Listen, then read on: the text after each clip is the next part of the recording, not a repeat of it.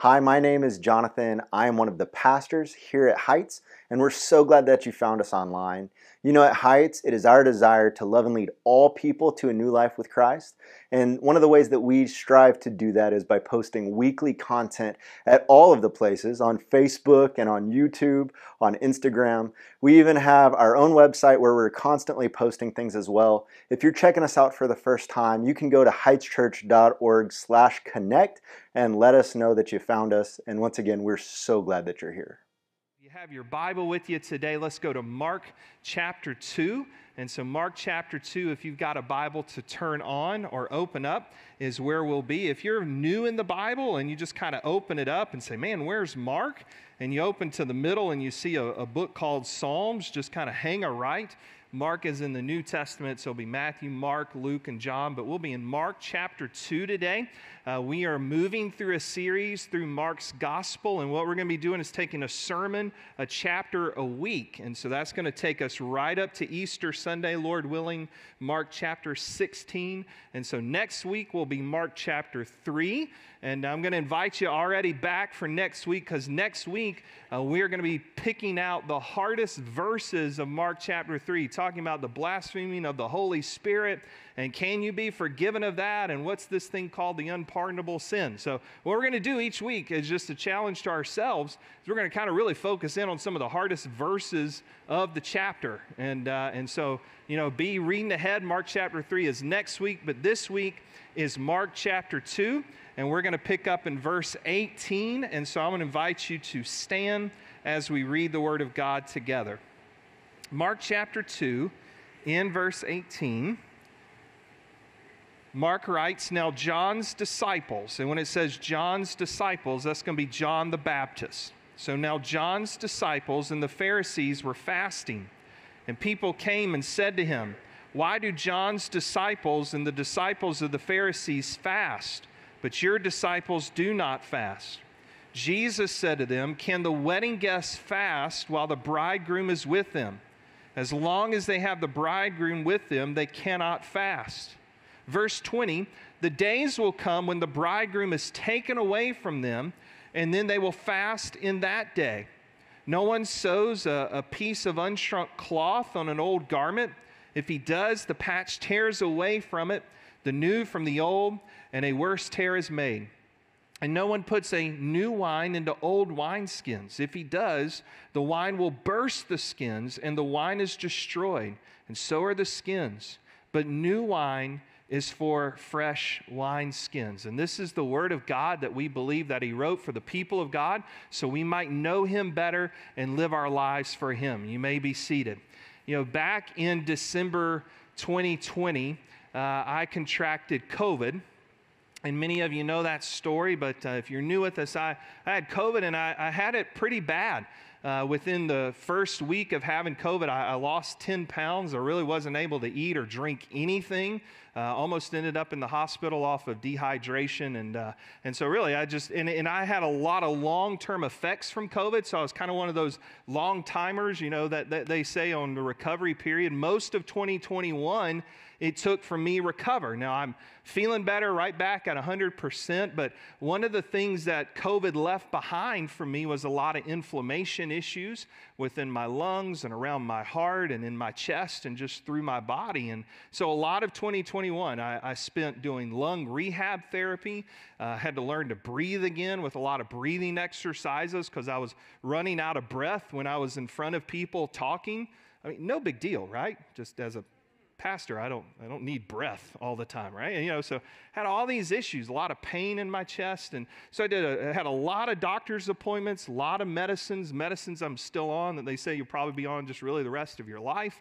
Uh, and just all these therapies I had to go through. And finally, about September, September, October last year, I was, I was meeting with the, the last doctor I saw, and she said, Listen, You've done all the therapies, you, you've done the lung rehab, you've done the breathing exercises, you're on the medicines you got to keep taking. So, but I think there's one more thing you need to do to get rid of all the inflammation within your chest, around your lungs, and through your body. She said, You've got to stop eating certain foods and you got to start eating new foods. And she handed me a list, she handed me a piece of paper. And there I was, And on one side of the piece of paper, it was like, these are all the foods you can no longer eat. And on this side of the paper, these are all the foods you need to eat. All right. So, mind you, I've been at this game medicines, doctor's appointments, tests, almost six, seven months. I take this piece of paper, I look at it, and within about 30 seconds, I look it back at her, and I say this Okay, if I eat all these new foods and I get better, when can I start eating all the old foods again? Right? When can I start mixing the old back with the new? You know, when can I mix the old and the new? You know, I, I think for a lot of Christians, that's how they try to follow Christ. Jesus, I want you to give me new life.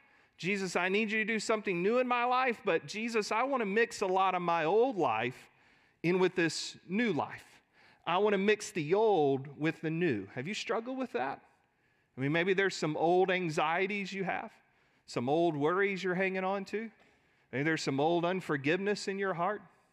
Maybe there's an old sin you've been carrying around for a long, long period of time that you've not confessed, you've not turned from, you're kind of hiding and, and you're holding on to. I mean, how are you this morning struggling, maybe just like I was, wanting to mix the old in with the new? But here's what I want you to see in the Christian life, that's not the way it's supposed to be. That's not the way it works. Jesus, when he comes in, Jesus says, I change everything.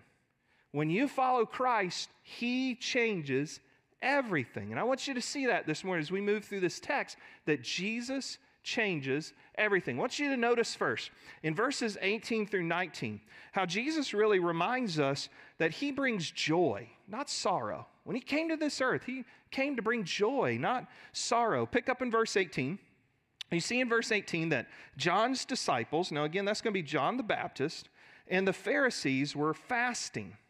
And then the Pharisees come up to Jesus and they're like, wait a minute. John's disciples are fasting, we're fasting, but your disciples aren't fasting, verse 18 says. So, so what's the big deal here? You know, John's disciples are, are probably fasting because Mark chapter 1, verse 14 tells us that John is in prison at this point. Uh, King Herod has had John arrested and in prison because John the Baptist has spoken out against Herod. He had divorced his wife and married his cousin. And John, in a sermon, was like, hey, man, that's, that's wrong. You shouldn't do that. You're breaking Old Testament law, and, and that's wrong. And so Herod had him thrown in prison. So maybe John's disciples are fasting, praying, God, we want to see John out of prison. Pharisees are fasting. Uh, they, at this point, were fasting on Mondays and Thursdays. Now, there was only one required fast in the Old Testament, that was the Day of the Atonement. But Pharisees at this point kind of were saying, hey, well, you know, look, look at us. We're, we're checking all the boxes. We're adding on to this. This is just a way for us to get in God's good graces. We'll, we'll fast Mondays and Thursdays. But Jesus, your guys aren't fasting. Why are they not fasting? And Jesus answers it with a parable in verse 19. And Jesus said to them, The wedding guests fast while, and, excuse me, Jesus said to them, Can the wedding guests fast while the bridegroom is with them? As long as they have the bridegroom with them, they cannot fast. What Jesus here is saying in this story is essentially pretty easy to understand. He's number one, the bridegroom, or your translation might say groom. All right, so Jesus is the groom. The guests are the disciples. Now, I, I know you've been to some weddings. Hopefully, you have never been to a wedding where there was mourning. There has not been a wedding where they were sad. You know, there is no wedding you went to where there was weeping and gnashing of the teeth, right? You know, what happens at a wedding? It should be pretty upbeat. It's a joyous occasion, it's a party, right? It's a celebration. And Jesus in this story is saying, listen, I'm here. The groom is here. The Messiah has come. The Savior is here. This is not a time to mourn and be sorrowful. This is a time to have joy because I'm on the scene. It's a celebration. You're not fasting during a celebration because I'm here. And we're partying because I'm on the scene. Yeah, I don't know if you were ever um, part of this kind of a church. Maybe you grew up in this church, but uh, There's a, a, a church one time where the family was sitting there in the pews and had a young kid with them. And, and the you know, young boy, he's just, he's kind of turning around and smiling at the people behind him, you know, making faces. And, you know, they were laughing and he was laughing. He, yeah, he's like five, six, and he was, he was turning around every so often. He'd smile and kind of giggle and laugh. And finally, the mom caught on to what was happening. And she leaned down and she gave that mom whisper. You ever had that mom whisper growing up? That whisper of, I love you, but I will take you off of this planet right now kind of tone, right? You, you with me? With me? Anybody, or am I the only one? If I'm the only one, you know how to pray for me at the end of the service, okay? I mean, because I was that kid in church every once in a while, I will drag you out of here if you don't behave, right? And so she just, she just leans down and she says, You will stop that right now. We do not smile in church. This is church. We don't smile here. I don't want to be that kind of church. Do you? No. When we get together, I want to clap. I want to smile. I want to laugh. I want to raise hands. I want to hug necks. I want to celebrate. Why? Because every time we gather, we have something to celebrate. We have someone to celebrate, and his name's Jesus, right? Every week we get together. We have news to celebrate that this Jesus came, this Jesus died, this Jesus rose, this Jesus is coming again. And every week we come together, we celebrate this Jesus is King. Amen? Amen. And that's the life of a Christian. Is it going to be hard at times? Yes. Is there going to be mourning and sadness and sorrow and pain and anxiety and worries and difficulties? Yes. But at the end of the day, what ought to mark you as a believer is no matter how hard the day was, when I lay my head on the pillow, I can say when I wake in the morning, there's still joy in my heart because His mercies are new every morning. Jesus brought joy, not sorrow. Now, notice though, he says, there is a time in which they will fast.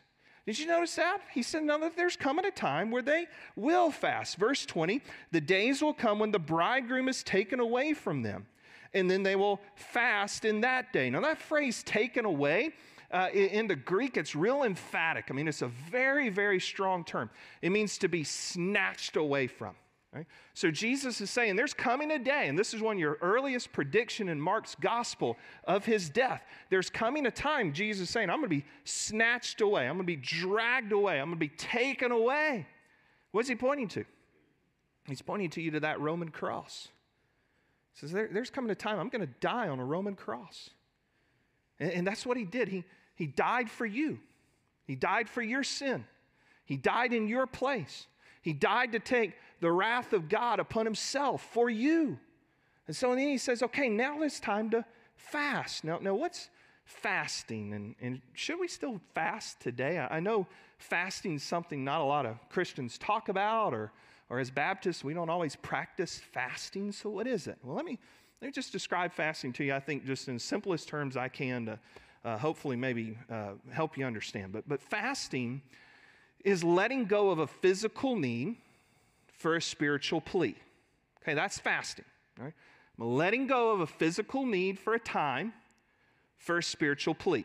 Right? So you see in the Bible fasting of food or drink. Maybe it's a day or a meal or a week or you know uh, two weeks to where you say, okay, you know, on, on Monday I'm not going to eat lunch. All right, I'm going to let go of my physical need for food and then I'm going to replace that time of eating lunch with seeking the Lord for a spiritual reason. Now, you might say, well, wait a minute, I can't fast from food or drink, just medically can't do that with medicines. Okay, pick something else physical you could fast from. Maybe you want to fast, you know, a, a day of no TV, and then I'm going to spend that time, again, seeking the Lord spiritually. Fast from your cell phone uh, you know, one day. I, I said nine o'clock service, maybe you want to fast from working out, you know, every so often. Everybody's like, Amen, woo!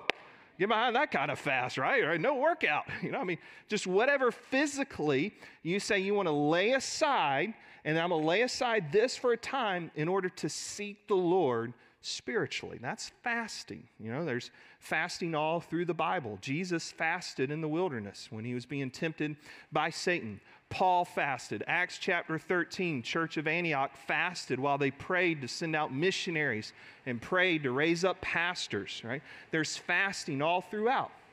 And so in your life, if you've never fasted, give it a shot. Give it a try.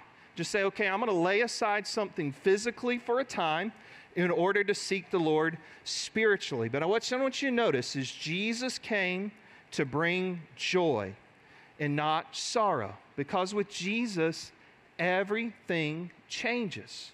So then he tells another parable. And in this second story, he's going to show you this that Jesus came to bring new things, not just continue with the old things. Jesus came to do something new, not just continue with the old. So let's pick back up in the text. Verse 21, he tells them two more parables. He says, No one sews a piece of unshrunk cloth on an old garment. If he does, the patch tears away from it, the new from the old, and a worse tear is made. He says, No one puts new wine into old wineskins. If he does, the new wine will burst the skins. And if the wine is destroyed, so are the skins. But new wine is for fresh wineskins. All right, so again, pretty, pretty easy parables to understand, but understand a little bit of what's happening in salvation history here within this context. So you had the Pharisees, the religious leaders, and the Jews who they're under the old covenant. And they're saying, okay, well, we have a covenant. We have a way to, to get to God, and this is the way we get to God. We, we keep the law, we obey everything perfectly. And when we do that, uh, then we can have a relationship with God. But here comes Jesus. And Jesus is saying, whoa, whoa, hang on. I'm not here just to continue with the old, I'm here to bring new. I'm the way to God. You come to God through me. You, you come to God through faith in me. And that's where the rub's going to come with the Pharisees because they're like, well, well, hang on. We got the old. We don't need anything new. Jesus say, no, no, no. You need new, and I'm new. Writer of Hebrews says it this way. He says, But as it is, Christ has obtained a ministry as much more excellent than the old covenant, as he mediates is better, since it is enacted with better promises. So he's saying this as a follower of Christ, it's not about attaching old life with new life. It's not mixing in old things with new things. You want to attach something old to new, in that first parable, it's going to tear away. But what about the second parable? You want to put new wine in old wineskins, the old wineskins are going to burst. So, back in this culture, in this time, when a, when a, a goat was slaughtered, they would try to you know, skin the goat pretty much whole.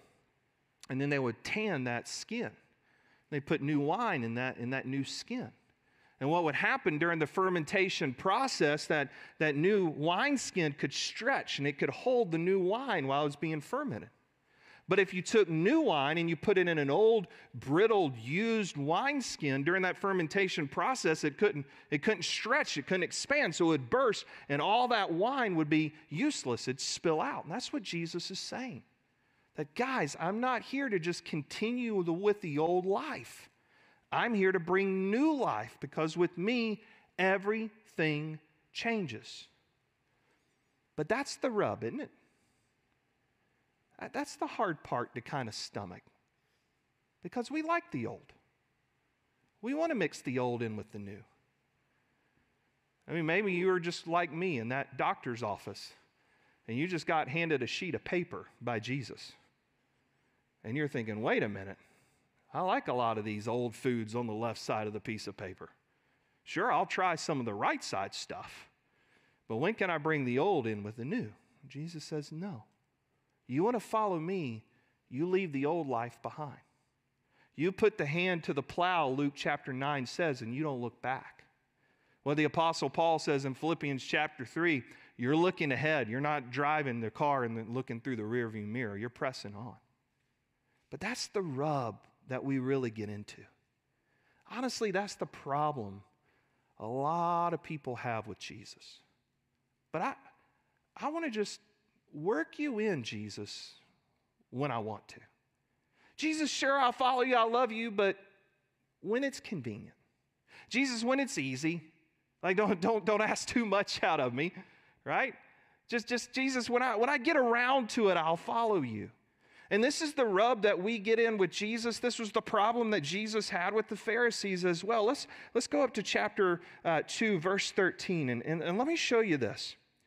Because this is really, at the end of the day, where the Pharisees had the biggest problem with Christ. When it comes down to Jesus saying, I'm stopping the old and I'm bringing in the new. Look at verse 13.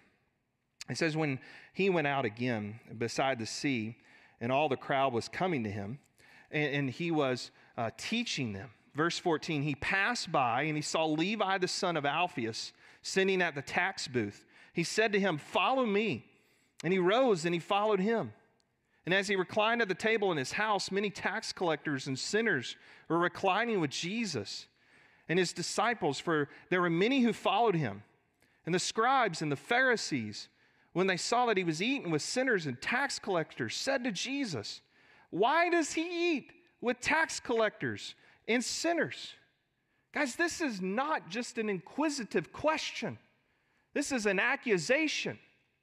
This is the Pharisees and scribes going, wait, hang on. This guy says he's the Messiah. This guy says he's the Savior. Does he not know who he's really with? Because here we are. We're, we're the good people, we're the moral people, we're, we're the upstanding citizens. We're the, we're the temple going people. We're the Bible reading people. We're the praying people. Jesus should be over here with us. We're, we're the ones who keep the rules. And by doing all this, God loves us because we're the good people. But over here, these are the tax collectors and sinners. Why is he over here? Does he not know who he's with? Because he can't be Messiah if he's not over here with us. He can't be Messiah if he's over there with them. But you notice what Jesus said? He said, I didn't come to call the, the well, I came to call the sick. I came not to call the righteous, but, but sinners unto repentance. Jesus is saying, Yeah, I came for you, but I also came for them. Came for this group over here because with me, all things are new. You know, one of the mistakes that I see a lot of Christians making is we want to hang out over here with this group. God, you ought to love me because I'm good, because I'm moral, because I do right. God, you ought to bless me because I read my Bible and I pray and I show up and I serve and I give and I tithe. Lord, you ought to love me because of who I am and what I do. But we have long forgotten that we're really over here with this group. There's a lot of Christians today who have forgotten the words of Newton and Wesley. I once was lost, but now I'm found. Once was blind, but now I see. Amazing love, how can it be that thou, my God, would die for a sinner like me? This morning, it's not about mixing the old life in with the new. It's coming to Christ and saying, Jesus, I'm following you. And whatever you call me, whatever you say, that's the life in which I'm following because with Jesus, He changes everything. I want to thank you so much for watching today's message. And I want to simply ask you a question Is there a time in your life that you have given your life to Jesus Christ as the Lord and Savior of your life? Have you come to know Him? Now, you might say, Well, I know Jesus. I've heard about him. I mean, you just preached about him. I've been in church before, but that's not the question I'm asking you. Is there a time that you have given your life over to Jesus, where you have invited him in your life and simply said, Jesus, You now are the Lord and Savior of my life. I like to explain it this way Have you given Him the username and password of your life? Does He have access to all accounts in your life? See, the Bible says that we need to place our faith and our trust in Jesus in order to be saved. In order to have our sin forgiven, have a relationship with God now, and to be in heaven with God throughout all of eternity, we need to trust in the work of Jesus Christ on the cross and through the resurrection. Now, you today may be ready to do that, but you say, I, I don't know how to do that. How do I place my faith and trust in Jesus? Well, the Bible says this that we call out on the name of the Lord. I love what Romans chapters 10 in verse 13 says. It says, Whoever calls on the name of the Lord shall be saved. And when it says call on the name of the Lord, you know what that means? Just to pray. To say, you know what? I'm going to pray and I'm going to ask Jesus to be the Lord and Savior of my life. And maybe you're watching this and say, I, I don't know how to pray. I, I've never done that. Well, I want to invite you to follow along with me. And if it's on your heart and your mind today to say, I'm ready to be a Christian, I'm ready to follow Jesus Christ as the Lord and Savior of my life, then I'm going to invite you right now to pray with me. And so, just right where you are, you can call out to Him and simply say something like this Dear God, today I call out to Jesus to be the Lord and Savior of my life.